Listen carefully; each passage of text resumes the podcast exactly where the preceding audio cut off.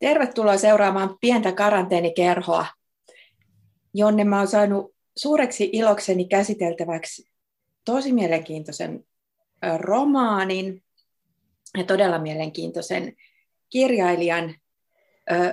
Aura Sevon sopii hienosti tähän, tähän tota viimeisten jaksojen jatkumoon, jossa on ehkä vähän sillain Silvia Hosseinin keskus, käydystä keskustelusta asti ikään kuin haikailtu sellaista parempaa feminististä kirjoittamista ja, ja, tota, ja puhuttu paljon siitä, että miten tavallaan teoria tai politiikka tai ja politiikan henkilökohtaisuus, niin että olisipa ihanaa, kun ne jotenkin tulisi kaunokirjallisessa muodossa niin kuitenkin tyydyttävästi esiin, eikä jäisi jollekin banaalille öö, ikään kuin arki tai tämmöisen niin kuin kolumnikielen tai joku tällaisen tason. Ja sitten mä sain käsiini tosiaan Aura Savonin teoksen Okulo Vulva, josta nokkelimmat voi jo nimestä päätellä, että naiskatse on tässä se juttu. Ja Aura vie lukijan sisään siihen juttuun. Eli tässä, tässä ne kaikki naiskirjoittamiseen liitetyt asiat, kuten niin kuin ruumiillisuus ja jonkunlainen virtaavuus ja kaikenlaiset vuotamiset ja muut jutut, ne, ne tulee tässä todella, todella niin kuin kosketeltavaksi, tai ne koskettaa lukijaa. Mä en tiedä ihan oikeita verbejä tähän, kun ne kuulostaa niin hölmöiltä, jos mä sanoin, että ne tulee lihaksi tai muuta, mutta mulle tämä oli ihan mieletön lukukokemus, ja siksi ihana päästä vilkuttamaan Suomen ruudulla Auralle Pariisiin, ja on sitten myös ihan mahtavaa, että Aura on Pariisissa, koska tämä linkittyy tällaisen ranskankielisen tradition niin loistavasti. Eli tervetuloa Aura Sepo. Kiitos paljon. Ihana tulla sun juttuseuraksesi. Kyllä, tämä oli tosi, tota, tosi tota, hedelmällistä ja mahtavaa saada tämä teos käsiteltäväksi. Ö, mä olen sen verran seurannut sun tekemisiäsi viime vuosina, että, että tota, olen ö, ikään kuin ollut perillä siitä, että sä tutkit nimenomaan että écriture femininia ja, ja tota, Helen si, laustaako siksu? Joo, joo. joo. Häntä varsinkin. Ja tota, jotenkin tuo, tämä on myös siinä mielessä mielenkiintoista, koska tota, kuten mä varmaan voivotellut lähetyksessä aikaisemminkin, niin raskalainen feminismin traditio on ehkä jäänyt vähän paitsi on tässä viime aikoina suomalaisessakin feministisessä keskustelussa ja tullut sillä vieraammaksi kuin mitä se ehkä välillä on ollut, niin, niin siinäkin mielessä tämä jotenkin tulee sillain niin kuin tähän naistaiteeseen hyvin mielenkiintoisesta kulmasta. Kerrotko Aura meille, eli siis mulle lähinnä, mutta käytän tässä podcastin kuulijoita keppihevosena, niin kerrotko kaikille, jotka eivät ole täysin sinut, Ellen Siksusin ja, ja tota, écriture femininin kanssa, että mistä, mistä on kysymys ja millainen se traditio on? Ja mikä sua siinä on kiehto? Joo, erittäin hyvä kysymys. Mä yritän alustaa jotenkin. Sen ää... puolen tunnin Tästä heti luennoimaan. Ei vaikka Ekrityr Femininin mä tutustuin ihan ensimmäisenä vuonna yliopistossa. Ja, ja mun ensireaktioni sitä kohtaa oli torjunta. Mä en ymmärtänyt sitä ja musta se vaikutti esoteeriselta ja elitistiseltä. Mm-hmm. Ää, luin Hyvä lähtökohta ensin... yleensä ratkaisunoille.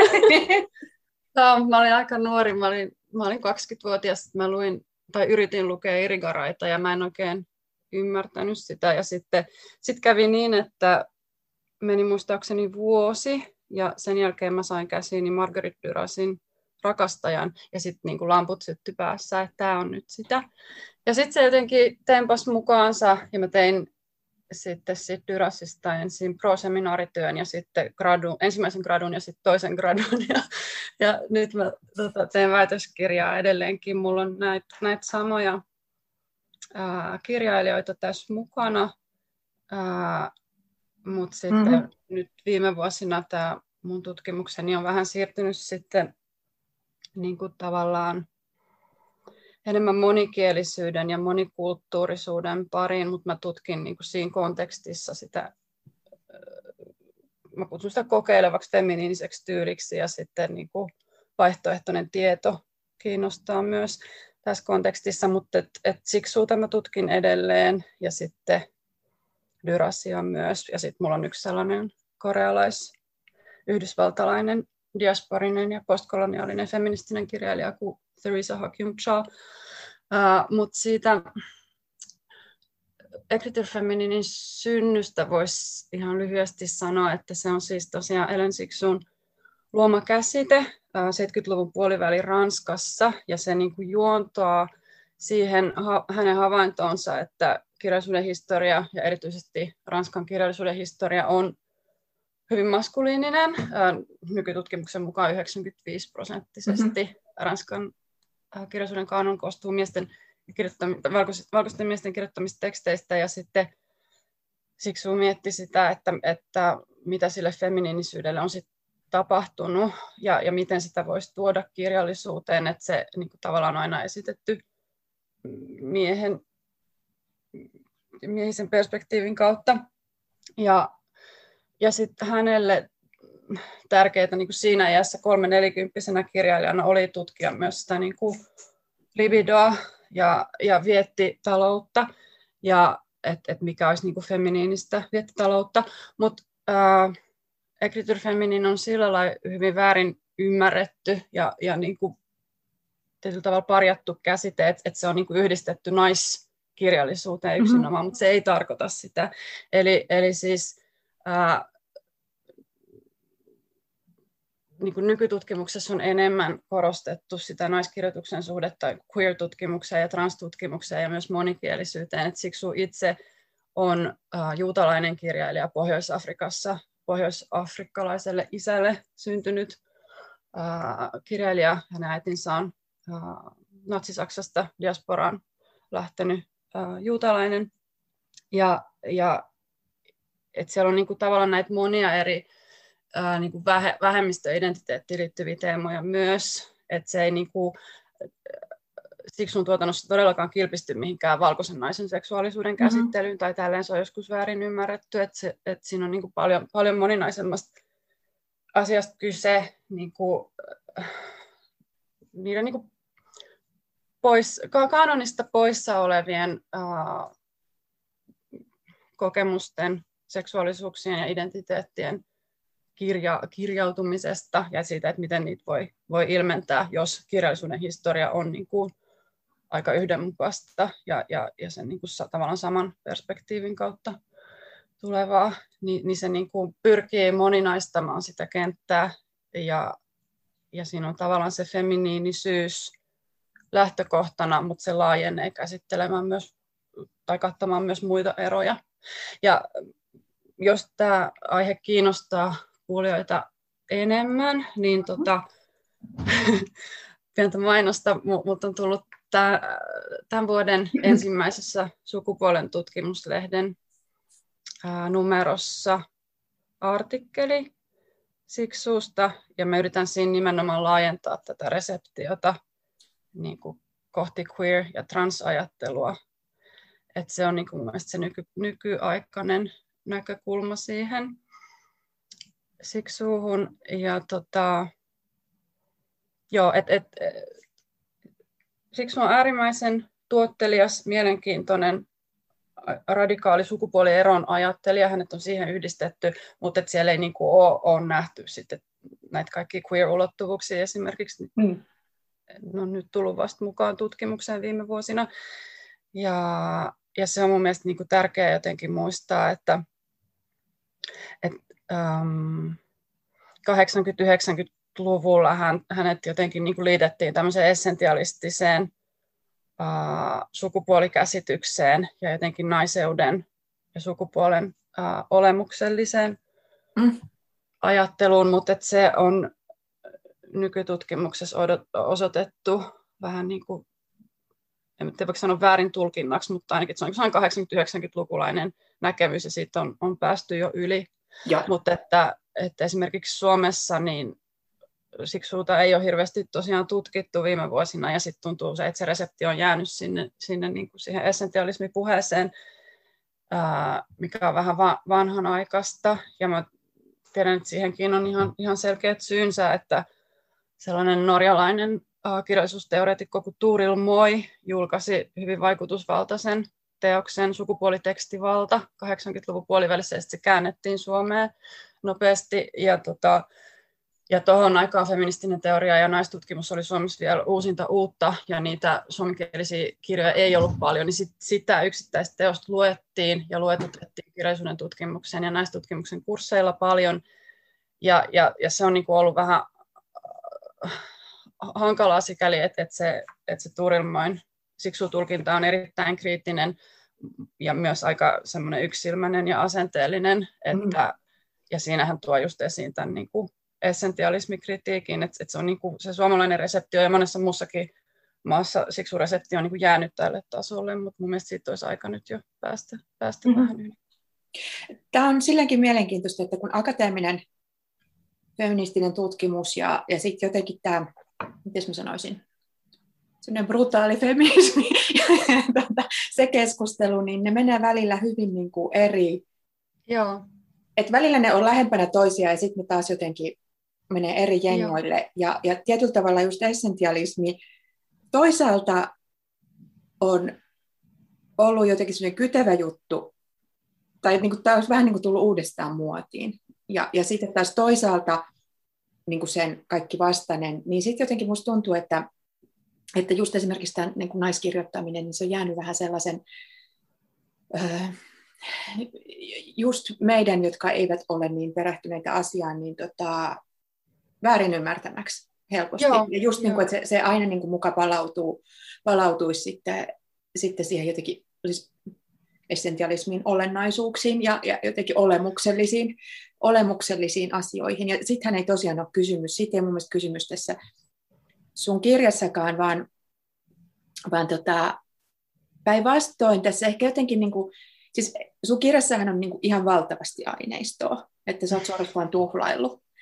Tätä kirjoittaisi mä kysyn kohta vähän tarkemmin niin tästä prosessista ja sen niin kuin synnystä ja, ja, ja niin kuin siitä herkuttelusta, koska tässä siis kuulijoille tiedoksi, niin suosittelen tätä, tätä kesälaitumille ehdottomasti luettavaksi ihan sen takia, että jos on paljon aikaa käytettävissä, tai jos on vaikka sillä että voi joka päivä lukea muutaman tunnin jossain nautinnollisessa paikassa auringon helliessä, niin tästä voi saada erilaisia osia vaikka lukisi monta kertaa. Et siellä on semmoinen niin selkeästi esseistiikka, sitten on ihan mun mielestä juoni, romaania ja tota, tämmöistä kriisi kuvausta, tai ei kuvausta, kuvaus on taas väärässä, mutta tiedätte, mitä mä tarkoitan. Ja, ja, tota, ja kaikkea tätä ja, ja, ja paljon muuta. Ja sitten varsinkin, kun kirja etenee, niin nämä kaikki solmiutuu ja jotenkin kietoutuu ja, ja vuotaa toisiinsa huomattavasti enemmän. Että sitten se jaottelu,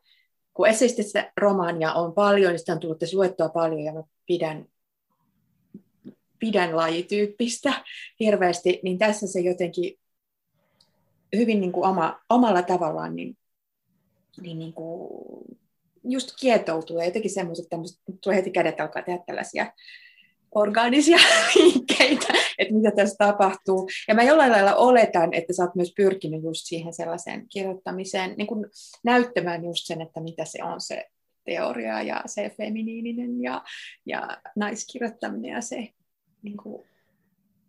Joo, joo, kyllä mä luulen, että mä oon ihan pyrkinytkin siihen. Toisaalta se on, se on niin kiinnostava kysymys, että mikä sitten on intentionaalista ja mikä mm-hmm. tulee jotenkin ehkä huomaamatta. Ää, et tietysti se, jos on pitkään tehnyt tutkimusta jonkun tietyn aiheen parissa ja lukenut paljon niitä tekstejä, niin kyllä ne väkisinkin vaikuttaa ihan varmasti. Ää, ja sitten tosiaan mainitsit tuon juoniromaanin. Mä oon, oon itse ehkä ajatellut, että tässä olisi niin kuin noin neljä jotenkin kontekstia, että kyllä se naiskirjoitus on siellä ja sitten just realistinen romaani ja sen kritiikki. Ja sitten myös minua on kiinnostanut viime vuosina lyyrinen essee äh, Maggie Nelsonin mm-hmm. kautta.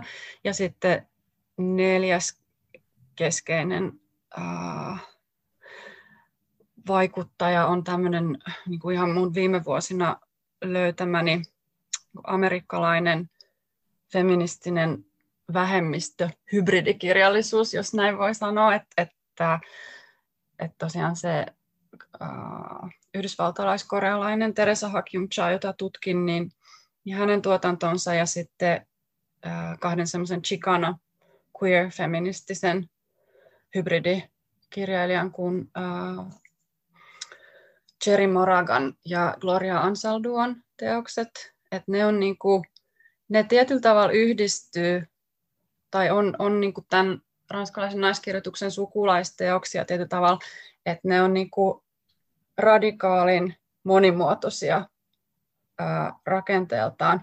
Ja, ja siellä yhdistetään, yhdistellään proosaa, runoutta, päiväkirjatekstejä ja sitten rakennetaan valtavia siltoja henkilökohtaisen, yhteisöllisen, yleisen, myyttisen, muinaisen, spirituaalisen kanssa. Että siellä on niin kuin valtavasti sitä materiaalia, mutta, mutta ne saadaan jotenkin niin kuin hyvin harmonisesti ää, siihen teokseen koottua. Ja mä, mä oon niin kuin hirveästi ihastellut ja ihaillut näitä teoksia, koska mun mielestä ne, sellainen kirjoittaminen puuttuu kokonaan ää, eurooppalaisesta ja, mm-hmm. ja sanotaan niin kuin va- valkoisen kokeilevan kirjallisuuden perinteestä, jonka kaanon on aika maskuliininen myös.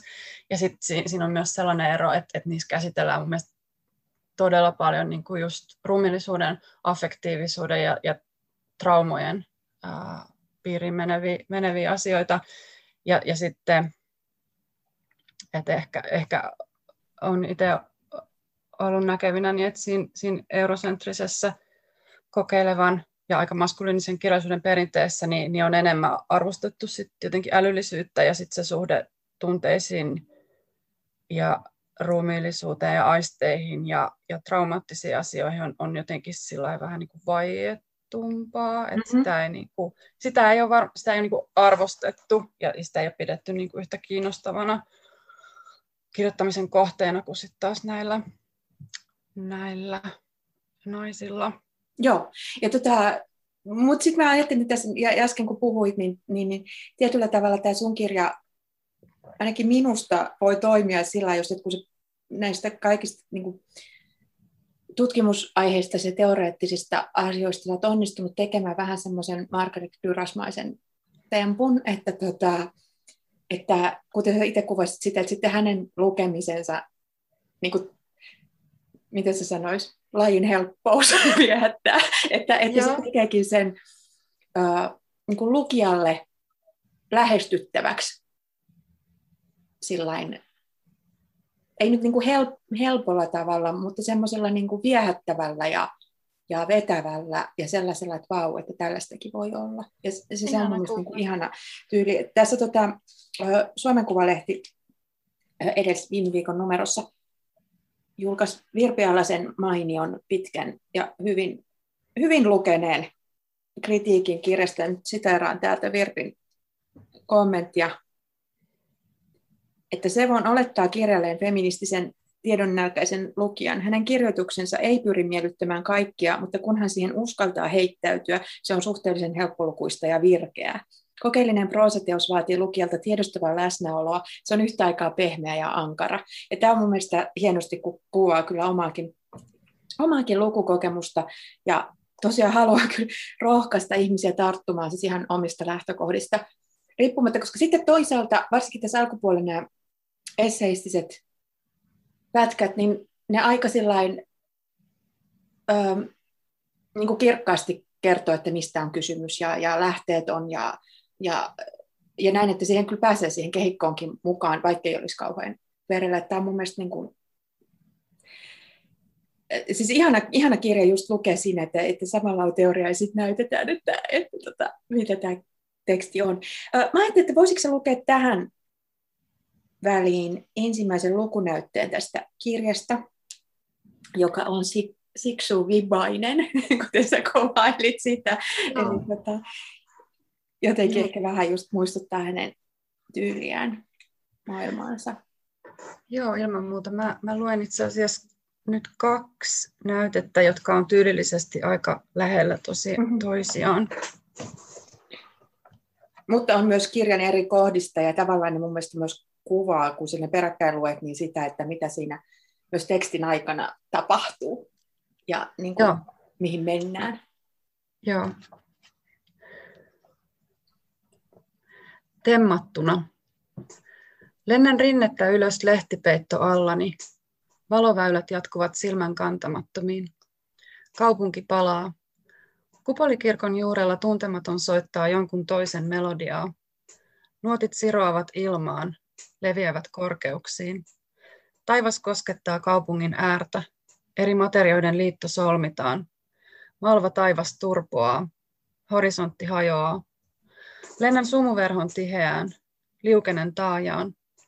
Valopisaroita tihkuu luomille. Ne kirkastavat näkymän. Valoverho kohoaa. Se tempaa mukanaan ja kuljettaa valkoisten talojen mustien kattojen yli, katuvalojen timanttiketjujen ja kaulakorun muotoisiksi taiteiltujen puutarhojen, haarautuvan joen ja sen kahden sydämen muotoisen saaren, joista toisella tuhatvuotisen, tuhatjalkaisen kirkon katto haihtui savuna ilmaan. Kellun hälyn ja kohinan yllä, kaiken ulottumattomissa, olen tullut maailman sydämeen. Sateesta raskaat malvaharsot vetäytyvät luomilta, sukellan syvempään, kauhon ilmaa. Livun siltojen aukoista veneiden ja kalojen kanssa, palaan korkeuksiin, juon taivalta kaatuvaa nestevaloa. Se sokeuttaa suun ja äkkiä kieli näkee, kädet näkee, silmät avautuvat huuliksi. Kämmenet puhkeavat luomiksi, malvamaito virtaa. Ympärillä tihkuu avaruus. Lennän yli muurin, ja seinämaalauksen, jossa polttiaisparvi lonkerolauma tanssii sateenkaarevaa huimausta. Laskeudun vastaanottavaiselle kentälle. Energiavaranto on hupenemaisillaan. Maan pinnalla tossut totuttautuvat uudelleen kiinteään materiaan ja kuljettavat puiston penkille istumaan. On paussin aika. Nokin repusta omenoita, aprikooseja, piirakoita, baklavia ja myslipatukoita.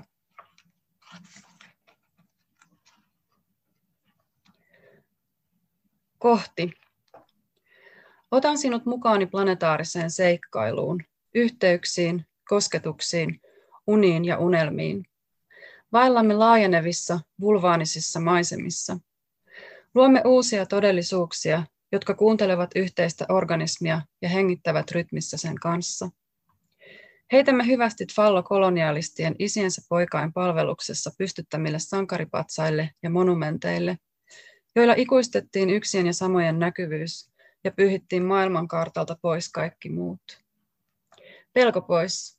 Emme lähde tärvelemään ratsunsa selässä silmäkovana metropoliamme valtaväyliä vartioivia sotaheroksia, saati sodissa henkensä menettäneiden toisten kunniaksi pystytettyjä mahtifalloksia – antaa niiden romahtaa liioitellun kokonsa painosta. Luomme niiden rinnalle uusia sosiosymbolisia ja seksuaalisia tiloja, villin vapauttavia, tuntuvasti hurmaavampia iloja. Niitä puhkeaa esiin unien ja unelmien tosimaailmoissa. Eletyn, koetun ja läpitiedostamattoman kudos puskee pintaan, vallitsevan torjumaa. Sitä, mihin vertikaalia palvovan pönötyskulttuurin sublimoima on jo kauan sitten menettänyt otteensa – Uneksi, uneksi, uni muuttuu todeksi. Väkivakavuus pirstautuu moniseksuaalisuuden kirjavoimaksi kvääriyden sfääriksi. Tiedäthän, että sisätilan voi vallan hyvin keksiä valloittamattakin. Matka alkaa haavasta. Se käy kohti suunantoa, kosketusta, nautintoa, yhteyttä. Laajenevan ymmärryksen ääriä kimmoisesti puskemalla syntyy värikästä mosaikkia. Rikkonaisen kirjavoima tilkkutäkki kiedotaan sinun yllesi. Nypin, ärsytän, epiloin fallomaaston kankeana sojottavaa partatuuheikkoa, työmaa sileäksi. Historian laskoksiin pyyhitystä ainaisesta vaillinaisesta siirrymme avonaiseen vulvaaniseen. Löydämme olennaisen johdannaisen, Kuljemme totunnaisista, puolinaisista, umpinaisista, rikkonaisista, reheväsanaisiin tulennaisiin, kokonaisvaltaisen muuntuvaisiin uussubjekteihin, kas siinä heidän transvoimansa. Vulvaanisessa unitilassa voi teknouskovainen isämieskin synnyttää itsensä uudelleen hirveksi. Ihmissielu siirtyy eläimen ruumiiseen ja jatkaa eloa sielun kumppanissaan. Väistää kuoleman ja ottaa innolla elon iloaskeleita metsissä kirmaillen. Eletyn, koetun ja läpitiedostamattoman assosiaatiotulva hyöyttää hallitsemattomiin ihmemaisemiin. Fillaroin kanssasi saarisavannilla punaviiri tarakalla etelässä pohjoisessa tässä. Ero mustan ja valkean, korkean ja matalan välillä on lakkautettu. Saarisavannin ryteikössä antiloppivuohet kopistelevat teknosorkkiaan. Kissandiskon villeys lanteissaan kesyrusakko loikkaa fillarin eteen. Jarrut pohjaan. Korvapuusteja, korvapuusteja, lentää pyöränkorista ilmaan. Syökööt hyölikät nälkäänsä, nyt ei ehdi kerätä. Kivikkomaasto pyörän alla hyppyyttää herkkiä elimiä. Yksi sarviset puskissaan tyydyttävät toisiaan antaumuksella. Ihanaa, kun voi kerrankin tehdä juuri niin kuin itse haluaa. Antaa mennä, nyt ei tarvitse pidätellä. Kiitos Aura. Tuota, tästä lukemastasi pätkästä, niin tässä, tässä mun mielestä ihanasti tulee se, millä tavalla se tuot jotenkin sitä niin kuin ranskan kielelle ominaista semmoista lauseiden soljuvuutta ja peräkkäisyyttä suomen kielen, ja, ja se kuulostaa hyvältä, ja sitten siihen varsinkin luettuna tulee sellaista runonkin oma, omia, ominaisuuksia. Minkälainen tämä, tämän teoksen kirjoittamisprojekti oli sinulle? Mistä päin sä ikään kuin lähdit, vai onko tämä nimenomaan niin kuin jotenkin semmoinen e-, elliptinen ja kokonainen ja kaikki osat vaatii kaikkia tyyppinen syntytarina, että, että tota, lähestyykö me just tämmöisen maskuliinisen taideprosan perinteestä, mä rupean miettimään niin kuin jotenkin suunnitelmallisesti tätä. Eli miten Joo. sä kuvailisit? No se ei ollut hirveän suunnitelmainen. Mä luulen, että sillä oli monta alkua, mutta mä muistan niistä yhden hirveän kirkkaasti. Mutta tuli sellainen lastenkirja vuonna 2013. Ja sitten sen jälkeen mä ajattelin, että mä haluan kirjoittaa lisää ja jonkun toisen kirjan. Mutta sitten mä en oikein tiennyt, että mitä mä olisin kirjoittanut. Ja sitten mä menin Oriveden opistolle Taja Tuomisen proosan jatkokurssille ja sitten mä kirjoitin siellä yhden novellin, ja sitten Taija Tuominen kommentoi sitä niin, että no tässä sulla on romaanin ainekset, että alapa kirjoittaa. Ja sitten mä niinku jotenkin häkellyin siitä, että mä tajusin siinä iässä 32-vuotiaana, että, että mä olin niinku tehnyt kirjallisuuden parissa aika paljon kaikenlaista. Mä olin suomentanut, tutkinut, kustannustoimittanut, tehnyt lausuntoja ja kirjoittanut lastenkirjan. Mutta sitten mulla ei ollut koskaan käynyt mielessäkään, että mä olisin niinku kirjoittanut romaanin tai, tai ylipäätään niin kuin, ä, aikuisyleisölle suunnatun teoksen. Ä, ja sitten mä niin kuin hämmennyin tästä hirveästi ja mä mietin, että mistä se kertoo. Ja sitten mä en löytänyt sille mitään vastausta, että miksi mä en kirjoittaisi romaania. Niin sitten mä aloin kirjoittaa sitä. Niin miksipä ei? niin, Joo, mutta sitten mä mietin, että onko tämä niinku jotain tällaista kulttuurisesti omaksuttua vaatimattomuutta mm-hmm. vai että mistä, mistä se niinku johtuu, koska mä oon kuitenkin niinku kirjallisuuden maisteri ja niin kuin opiskellut kirjallisuustiedot pääaineena ja näin. Et, mutta mulla ei ollut koskaan ollut sellaista haavetta. Sitten mä häkellyin siitä itse. et se, oli, se oli yksi alkutarina. Ja sitten toi on niellyt aika paljon mm, mun henkilökohtaisia kokemuksia kolmekymppisenä mm-hmm. Suomessa ja Ranskassa. Ja sitten siihen on tullut jotenkin sitä teoriaa, joka niin kuin yhdistää sen sen kaiken massan. Et mun yksi esilukijani, kirjailija ja runoilija Maria Matin Mikko, oli kokenut tuon kirjan vähän niin kuin sinäkin, että, että se tavallaan se esseistisempi ja teoreettisempi materia siellä muodostuu niin kuin jonkinlaiseksi kehikoksi sen, sen kaunokirjallisemman tekstin ympärille ja vähän niin kuin ohjaa lukusuuntaa. Et jotenkin näin se Joo, Joo, mä tota, toisaalta mietin että jos et ole ajatellut, että sä kirjoittaisit romaania aikaisemmin, niin ehkä just se, että koska jos sä oot ollut kotona niin kuin tavallaan ö, toisenlaisen kirjallisuuden kuin vaikka tyypillisen suomalaisen, edes niin kuin kokeilevamman proosan niin, niin sit se on vaan tuntunut niin kuin, vieraalta. Se voi olla näin ja sitten ehkä siinä on sekin, että, että että mulla jotenkin kirjallisuuden opiskelijana aikanaan muodostunut aika silloin ehkä elitistinen maku, että kun on mm-hmm. lukenut niin kuin klassikkoja yksi toisensa perään, niin sitten jotenkin ei ole välttämättä uskaltanut siitä irtautua omaan kirjoittamiseen, koska tavallaan ne ver- vertailukohteet on ollut niin kaukana jotenkin. Niin, tai niin, niin korke- korkeita, niin, niin, niin. se on ihan virkistävää, että, että on myös ihmisiä, joiden rima on korkealla. tota, äh, mulla oli äsken joku suht järkeväkin kysymys nousi tuosta puheestasi esiin, mutta, mutta tota, kaikki kysymykset on ollut hyviä. Kadotin sen tässä. Ehkä joo, ehkä just tuosta Aivan. Koski just tätä ikään kuin itsestä kirjoittamista ja itsen ja oman elämän ja omien kokemusten käyttämisestä aineistona. Ja, ja tota, tässä kun on, kuten, kuten kaikki on huomanneet, niin viime, viime vuodet ja ajat on ollut, en tiedä onko kukaan tehnyt kvantitatiivista tutkimusta, mutta, mutta niin kuin kaikenlainen auto, oma elämä kerrallinen, kaikki, mm. kaikki se on niin kuin sanoja, jotka vilahtelee kyllästymisen asti. Sitten mä myös mietin, että tämä naiskirjoittaminen sellaisena, kun mä sen ymmärrän, niin sehän myös todella vaatii sitä, että panee itsensä niin kuin kaikki ne aisteineen ja kokemuksineen likoon. Niin sillä tavalla myös niin kuin, loogisesti kirjoittaa itsestä. Ja sitten taas toisaalta, samalla tämä mun mielestä jotenkin sisältää, tai tämä voi myös lukea sellaisena öö, et en mä ainakaan tätä lukiessa, niin kuin, mulla ei ollut sellaista ehkä jotenkin perus autofiktion lukijan asentoa tai sellaista, koska, koska tämä niin vahvasti menee sinne just sinne niin sen kokemuksen sisään. Sen sijaan, että se kertoisi, mitä sulle lainausmerkeissä on tapahtunut. Joo.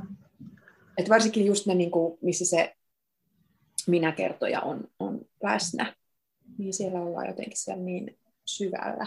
En tiedä, mitä sä ajattelet tästä asiasta.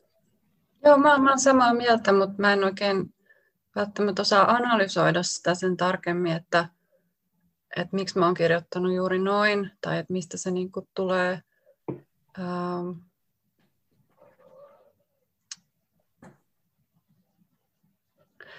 mä ehkä Mä luulen, että siinä on taustalla semmoinen pidempi ajatusprosessi näiden niin kuin binaarioppositioiden parissa työskentelyn kanssa, että kun feministisessä teoriassa on usein otettu esiin se, että, että, tota, että eurooppalaista ajattelua jäsentää, tai, tai että, että eurooppalaiselle ajattelulle on ominaista tämmöinen niin kuin asioiden ajatteleminen vasta, vastakohtien kautta, Mm-hmm. Meillä on tämmöisiä binaarioppositioita, kuten äly, ruumis, mies, nainen, luontokulttuuri, luontoteknologia.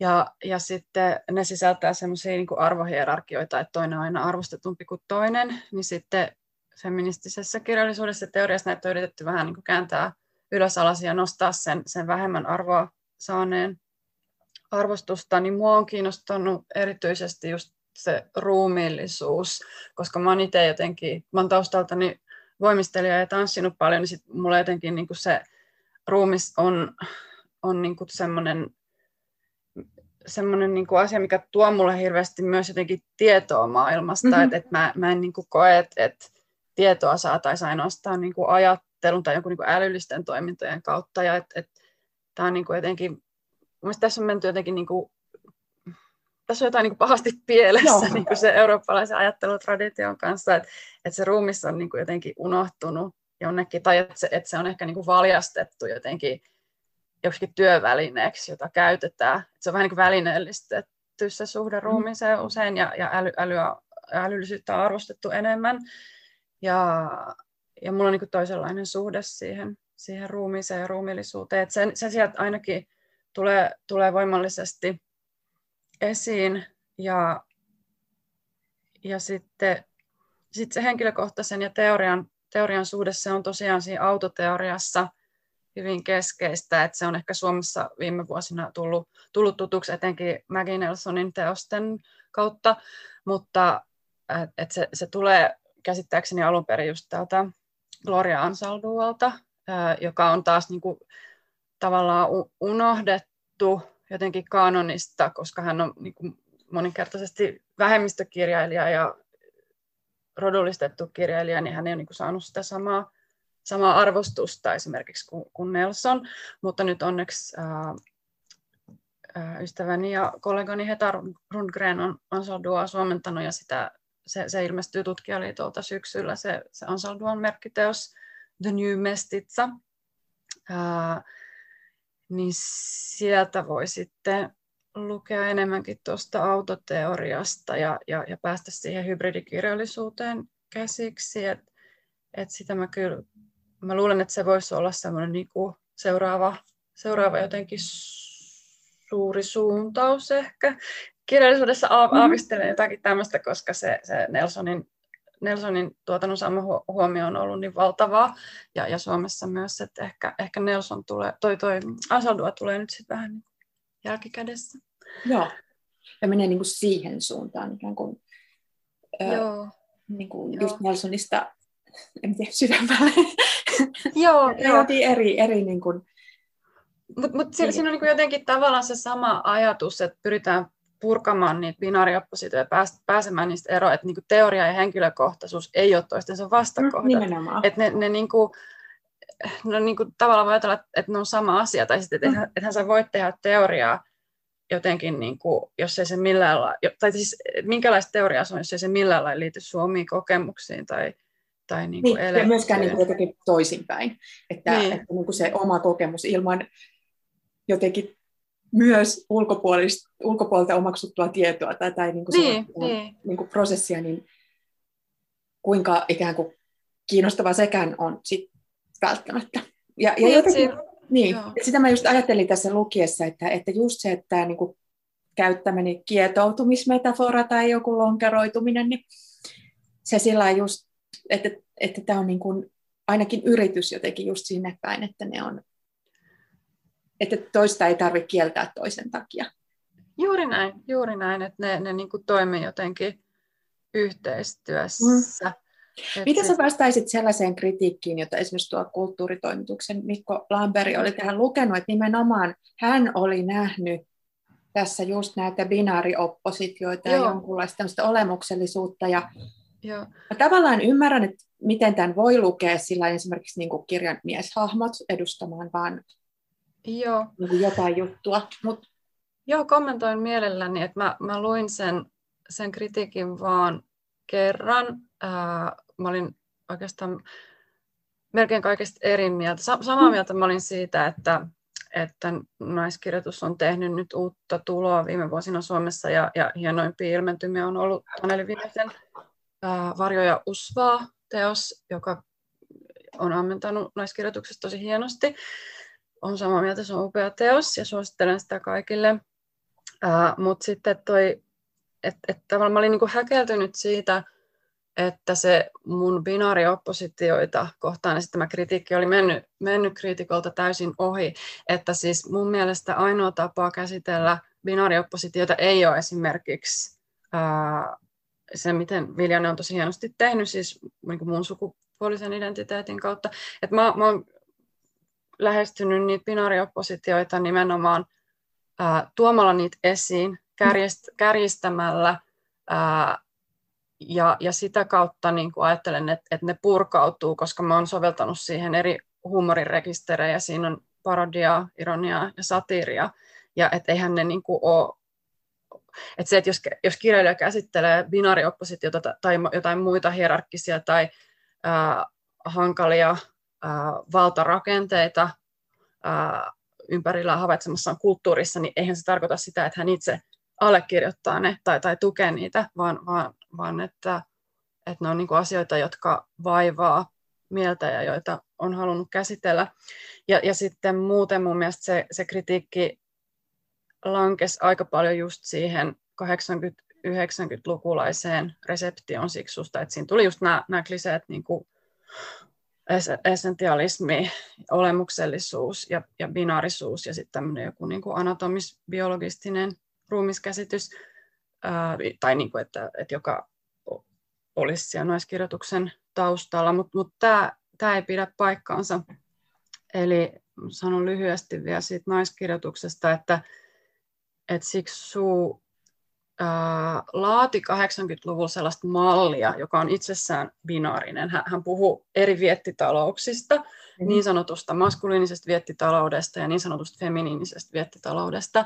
Ja sitten, ää, että tähän, niin kuin, tähän feminiinisen viettitalouteen liittyisi just runsaus ja tuhlailu, se suosii elämää ja, ja, ja, tota, ää, ja ja, niin kuin poliittisella tasolla nämä, nämä siksi sun omat feminiiniset tekstit taistelee elämän puolesta ja ne käsittelee eroja ja toiseuksia ja suosii transformaatioita ja myönteisiä metamorfooseja. Ja sitten tämä maskuliininen viettitalous puolestaan työskentelisi muun muassa puutteen pidättymisen pelottomuuden ja organisoinnin ja kategorioinnin parissa, mutta tämä niin kuin sinänsä binaarinen malli ei ole riippuvainen ihmisen sukupuolesta tai anatomiasta, vaan se pikemminkin paljastaa erilaisia suhteita haluun, ja, ja, ja, ja siksi sulle ää, niin kuin tästä feminiinistä, niin sanottua feminiinistä viettitaloutta olisi esimerkiksi Heinrich von Kleistin ja James Joycein ja William Shakespearein ja Jean Genet teoksissa, jotka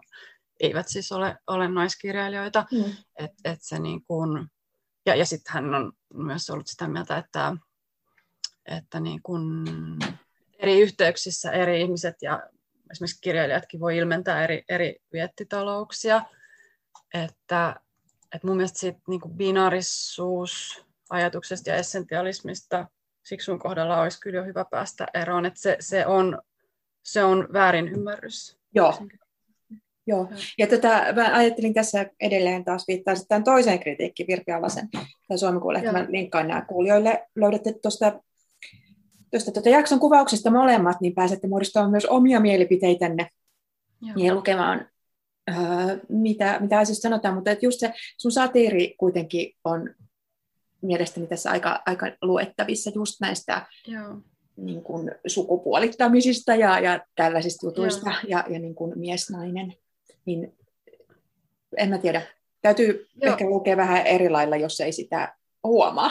Tai, tai, tai olla sitten joku muu. muu niin, muu siis tota, toki halu... lukuasentoja ja luku, tapoja ja lukutottumuksia on monenlaisia, että toki ne, ne ohjaa sitä, sitä tulkintaa, mutta että, että kyllähän se satiiri on siellä tosi ilmeistä ja, ja mä oon käyttänyt sitä, tai ajatellut niin, että mä käytän sitä nimenomaan purkaakseni niitä, niitä binaarioppositioita, enkä suinkaan vankistaaksesi. niitä niin. nimenomaan. Tota, kirjan nimi on siis Okulo Vulva, ja me ollaan jotenkin keskitytty tähän Okulo osuuteen tässä, Joo. tässä Joo. hyvin paljon. Ja, ja tota, en mä tiedä, mun mielestä varmaan sen takia, että, että tota jotenkin seksuaalisesta ja sellaisesta tekstistä puhuminen ja jotenkin sensuaalisesta ja kaikesta sellaisesta on hyvin jotenkin, se on vaikeampi puhua kuin ainakaan lukea tekstiä ja jotenkin ähm, tässä on niinku sellaisia, tässä, on, tässä esimerkiksi katsotaan pornoa ja samalla analysoidaan sitä ja samalla kerrotaan, että mitä siinä tapahtuu. Ja sitten toisaalta on niin just tuon sun lukemassa kaltaisia katkelmia, joissa niin kuin ollaan, ollaan paljon enemmän sisällä tota, sekä ruumiissa että jotenkin kokemuksessa. Millä tavalla, mm, niin, miten sä, miten sä ajattelet itse just tämän ajatuksen, sanan, miten se, miten noin kaksi? Ää, joo, eli okulo tulee tosiaan äh, kreikan kielestä, muinaisesta kreikasta ja tarkoittaa äh, silmää ja vulva tietysti viittaa naisen, naisen sukuelimen. Se on vähän provosoiva nimi, mutta, mutta mä jotenkin pidin siitä, miltä se kuulostaa. Musta se on mm-hmm. niin kuin sanana kaunis ja jotenkin vaan hirveän houkutteleva. Ää, ja et se, se kirja niin kuin aika pitkälti käsittelee naiskatsetta ää, henkilökohtaisesti, eli mun, mun omien kokemusten kautta, mutta myös psykoanalyysin kautta ja sitten elokuvan historian, kirjallisuuden historian ja, ja pornografian kautta. Ja sitten loppua kohti mentäessä se tulee myös okulosentrismin kritiikkiin, eli mm-hmm. katsekeskeisyyden kritiikkiin. Ja, ja tämä on myös osoitettu ää, feministisessä ja postkoloniaalisessa tutkimuksessa lä- länsimaiselle ja eurooppalaiselle ää, ajatteluperinteelle ja tiedonkäsitykselle keskeiseksi, että, että jos ajatellaan esimerkiksi englannin kieltä, niin, niin verbi to see tarkoittaa sekä näkemistä että ymmärtämistä, että tavallaan se niin kuin tieto ja ymmärrys ja, ja näköaisti on kietoutunut toisiinsa ja ihan oikeastaan samalla lailla ranskan kielessä verbi voir, nähdä, sisältyy sanan savoir, joka on mm-hmm. tieto ja tietää. Eli ää, että siinä on, niin kuin, on kritisoitu sitä, että tavallaan muut aistit on ohitettu tämän, tämän niin kuin, ää, katsekeskeisyyden hyväksi ja, ja, ja se on niin kuin tietyllä tavalla ongelmallista. Sitten esimerkiksi niin kuin moni alkuperäiskansojen ja, ja afrikkalaisten kulttuurien keskuudessa tämmöistä niin kuin kat, katseen ensisijaisuutta ei ole. Et, et se on, on niin kuin osoitettu, että se olisi nimenomaan eurooppalaisella ajatteluperinteelle ominaista ja, ja mun mielestä sen takia ansaitsee kyllä vähän, vähän niin kuin pohdintaa ja miettimistä, että mitä kaikkea siihen sit liittyy. Että sitten esimerkiksi tämmöinen toinen, siksi ohella toinen sukupuolieron teoreetikko kuin Lys Irigaray on ollut sit sitä mieltä, että se olisi niin kuin miehen seksuaalisuudelle uh, ensisijainen aisti. Ja, ja, ja tavallaan niin kuin, se, mitä mä oon, mä oon myös sivunut tuossa kirjassa, niin, niin se niin kuin pornografian ja pornografisten kuvastojen suosio, joka on ihan, ihan niin kuin häkellyttävää tällä hetkellä, ja, ja korona on entisestään sitä, mm. sitä tota, lisännyt, niin, niin se, että pornografia on alun alkaen tuotettu nimenomaan heteroseksuaalisille mieskuluttajille, niin että sekin kertoo jotain siitä niin kuin miehen seksuaalisuuden tai maskuliinisen seksuaalisuuden ja, ja katseen ää, nivoutuneisuudesta että et niillä, on, niillä on joku selkeä yhteys. Ja tota, Mutta sitten esimerkiksi Maggie Nelson on, on ottanut sit sen esiin, että on myös naisia, naisia jotka mm. niinku, nauttivat katsomisesta ja joille se on niinku, keskeinen osa seksuaalisuutta. Et, että tota, mm. no, mutta siinä on monenlaista pohdittavaa. Mä oon Jos olet tuonut sitä tässä myös tota keskustelua ja, ja sitä, että asiasta on myös puhuttu ja, ja tutkittu ja tuotu eri näkökantoja esiin jo kuitenkin pitkän aikaa ja, ja tota, mm. jotenkin just, että se ei ole niin kuin, ö, miten sanoisin, yksinkertainen ja moralistinen asia. Niin. Ei, ei suinkaan. Tai jotenkin sellainen, että tuodaanpa nyt mieskatseen sijaan naiskatse, niin kuin, että mitä se tarkoittaa ja sitähän se, että mitä se voisi tarkoittaa, niin mun mielestä tämä koko teos sitten tietyllä tavalla purkaa ja näyttää ja, joo. ja, ja niin kuin problematisoi. Sama. Kyllä joo, ja sitten mä luulen, että se, että se teoksen kompositio ja muoto myös tietyllä tavalla vastaa tuohon kysymykseen, että, ää, että se on hyvin moninainen. Niin. Ei se ole. Varmaan tässä, tässä on ehkä turhauttavaa tässä kirjassa, jos täältä hakee niin kuin hyviä one-linereita ja sellaisia aikamme kiistakysymyksiin niin kuin napakoita vastauksia, niin saattaa tuota, joutua hankaluuksiin, koska tässä tieto lisää tuskaa. ja kaikenlainen tieto, siis myös tällainen just ruumiillinen ja, ja, ja tota, kokemuksellinen. Ja, ja sitten se, että, että, että, että päinvastoin tämä niin kuin ehkä laajentaa just kaikkea näkemystä sen sijaan, että niin kuin jotenkin napakasti, että, että, että, että tämä on oikea kirjallisuutta ja tämä on oikea tapa ajatella ja nähdä tästä eteenpäin, nyt toimimme näin. Ja Joo, ei, ei, paremmaksi problematisointi ehkä, ehkä kuitenkin kannattelee ja, ja johtaa pidemmälle kuin mm. liian hätäinen ajattelu ja yksinkertaistaminen. Kyllä, semmoinen niin kuin asioiden päälle rakentaminen ja, ja just se, mun mielestä tässä on ihanaa se just, että kuinka sä tuot sen öö,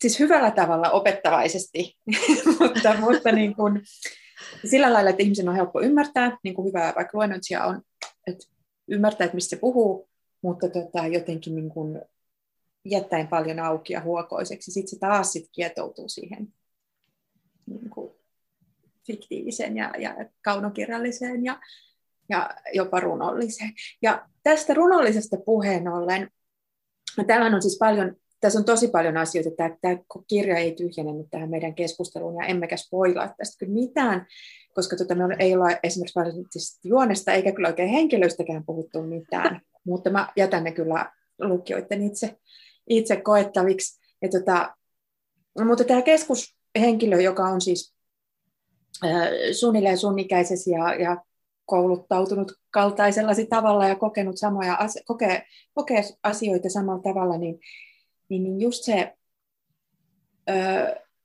että et, niin kuin kuinka, kuinka vaikka just joku urapohdinta ja kaikki tällainen, ja omien, tässä, tässä on niin kuin, mun mielestä herkullisia kohtauksia vaikka just kaikkeen omien etuoikeuksiensa miettimiset, kuinka niitäkään ei tarvitse, niin kuin, ne, nekään ei ole sellaisia rastiruutuun asioita, eikä niin kuin maailma ylipäätään ole. Niin jos voisit lukea tästä sellaisen kohdan kuin, oliko se, joo, siis tästä putoamisesta, joka on niin kuin, tuo meidät heti tässä kirjan alkupuolella, niin hyvin tähän ruumiillisuuden Joo. Ja on siis, ö, tässä kirjassa on myös graafisesti jänniä elementtejä, ja tässä ilmeisesti tulee yksi niistä. Joo, ja taitto on äh, Aleksi Salokanteleen tekemä. Pidän itse tosi paljon tämän teoksen visuaalisesti ilmeisesti. Tämä on mielestäni hyvin kaunis kirja, hyvin niin, juuri sellainen, mikä halusin. Joo, mutta mä, mä luen nyt pätkän ja sanon tästä sen verran vaan, että tämä on niin kuin, tässä on visuaalisia elementtejä myös, mitkä ei nyt luettuna näy, mutta, tota, mutta mun mielestä tämä toimii hyvin, hyvin myös ääneen luettuna. Käännän kasvoni valolle, taivutan selän kaarelle. Nikamat venyvät, rankaan valuu mettä. Se voitelee sisältä, rinta kasvaa kohisten. Kädet ojentuvat sinistä kohti. Ahmin maisemaa, otan kaiken vastaan, täytyn, silkkivirta huuhtoo pintaa. Venyn ulommas, etäämmäs, pidemmäs, kunnes ote kirpoaa. Hartia valahtaa kaiteen yli, kiskoo lanteet mukanaan. Alaruumis rysähtää, hervoton laiska voltti. Painovoima tekee työtään, roikun lihasten varassa. Yritän hallita heiluria, potkin tyhjää, räpiköin. Jalat kartoittavat ilmaa, jokin asento täytyy löytää. Teräskaiteen liukkaus, kylmä kuuma kosteus. Niskassa pistelee, äkkijyrkkä valahdus. Teräs polttaa, kämmen väsyy, muutamassa millissä elämä. Rannet taittuu, pelon syöksy humahtaa lihaan. Suonet vapisee, en näe mitään, mutta tunnen imaisun.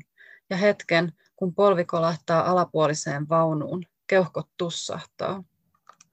Kämmen tarraa kaiteeseen, leggingsnainen, lapset vaunussa. Herra Jumala, nainen huutaa, ota kiinni, lapset huutaa. Tahmea ote sinivalkoisessa, hylkii, hylkii, aivan kuin se työntäisi luotaan. Reisillä mahlaa ja verta, tahmeaa massaa valuu ruumiin pinnoilla. Runko viilsi ihon auki, uursi kuoreen uuden kartan. Syviä haavoja risteilee pintanarmujen kanssa. Kahden lähteen nesteitä, ihmisen ja puun, sekoittuu toisiinsa. Punamuste pulppuaa, kirjoa pintaan uutta, monihaaraista maisemaa. Hetki sitten lihanpolte, verenjyly, kohina, jäisiä piikkejä ammutaan nahkaan. Veren tieto lävistää sydämen shokkiaaltojen pauhuna. Viesti kulkee suonia pitkin suuhun ikeniin ohimoihin niskaan takaraivoon aivopoimuihin saakka. Kourat tarttuvat teräkseen, kämmenten hiki järvistä loiskuu hyhmä. Painovoima ryhtyy hiljalleen täyttämään tehtävänsä.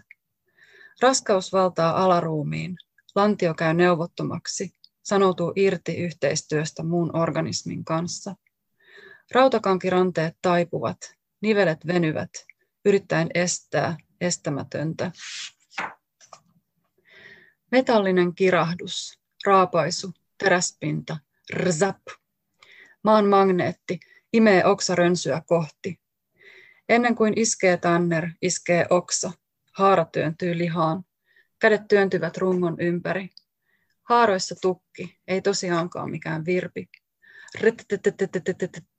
Oksa katkeaa. Runkoa alas rytinällä, Tanner ottaa omakseen, maailma kääntyy, yllä valojuova taivas, alla penger kumu. Ympärille kasvaa äänetöntä muuria, mykkärinki töllistelijöitä. Etääniä paikantuu, wiu, wiu, wii. Valoaaltoja hyökyy ohimoihin, terävä ulvonta vyöryy korviin, ihmismuuri murtuu ambulanssiolennon tieltä. Ovet niksahtavat auki, nits, nats, nits, nats. Tehokkaita täsmäaskeleita lähestyy. Tartutaan nilkoista, tartutaan kainaloista, nykäisy nosto. Ruumissumppu roikkuu ilmassa. Kiitos Saura. Kiitos. Tätä, tästä kirjasta kyllä voitaisiin puhua kevyesti, ainakin toinen tunti, ja joskus vaikka tuolla vapaassa maailmassa se onnistuu. Mä mietin vielä just sitä graafista ilmettä, että kaikkea, että myös toi, toi tietysti ton, ja nimeä, että just toi O-kuulo, niin kuin just miten O toistuminen ja sitten vulva, joka heti Suomessa tietysti on niin kuin myös tulvaa ja sitten se kieli tulvii ja kaikki on virtaavaa ja valuvaa ja kaikenlaista, niin tämä on kyllä mainio kokemus ja kokonaisuus ja toivon, että myös kuulijat saa tästä omanlaisia lukukokemuksia. Taura Seavon suurkiitos, kun tulit puhumaan. Kiitos Taru, oli ihana päästä juttelemaan sun kanssa. Kiitos ja hyvää jatkoa tällä hetkellä sinne Pariisiin. Kiitos samoin Suomeen.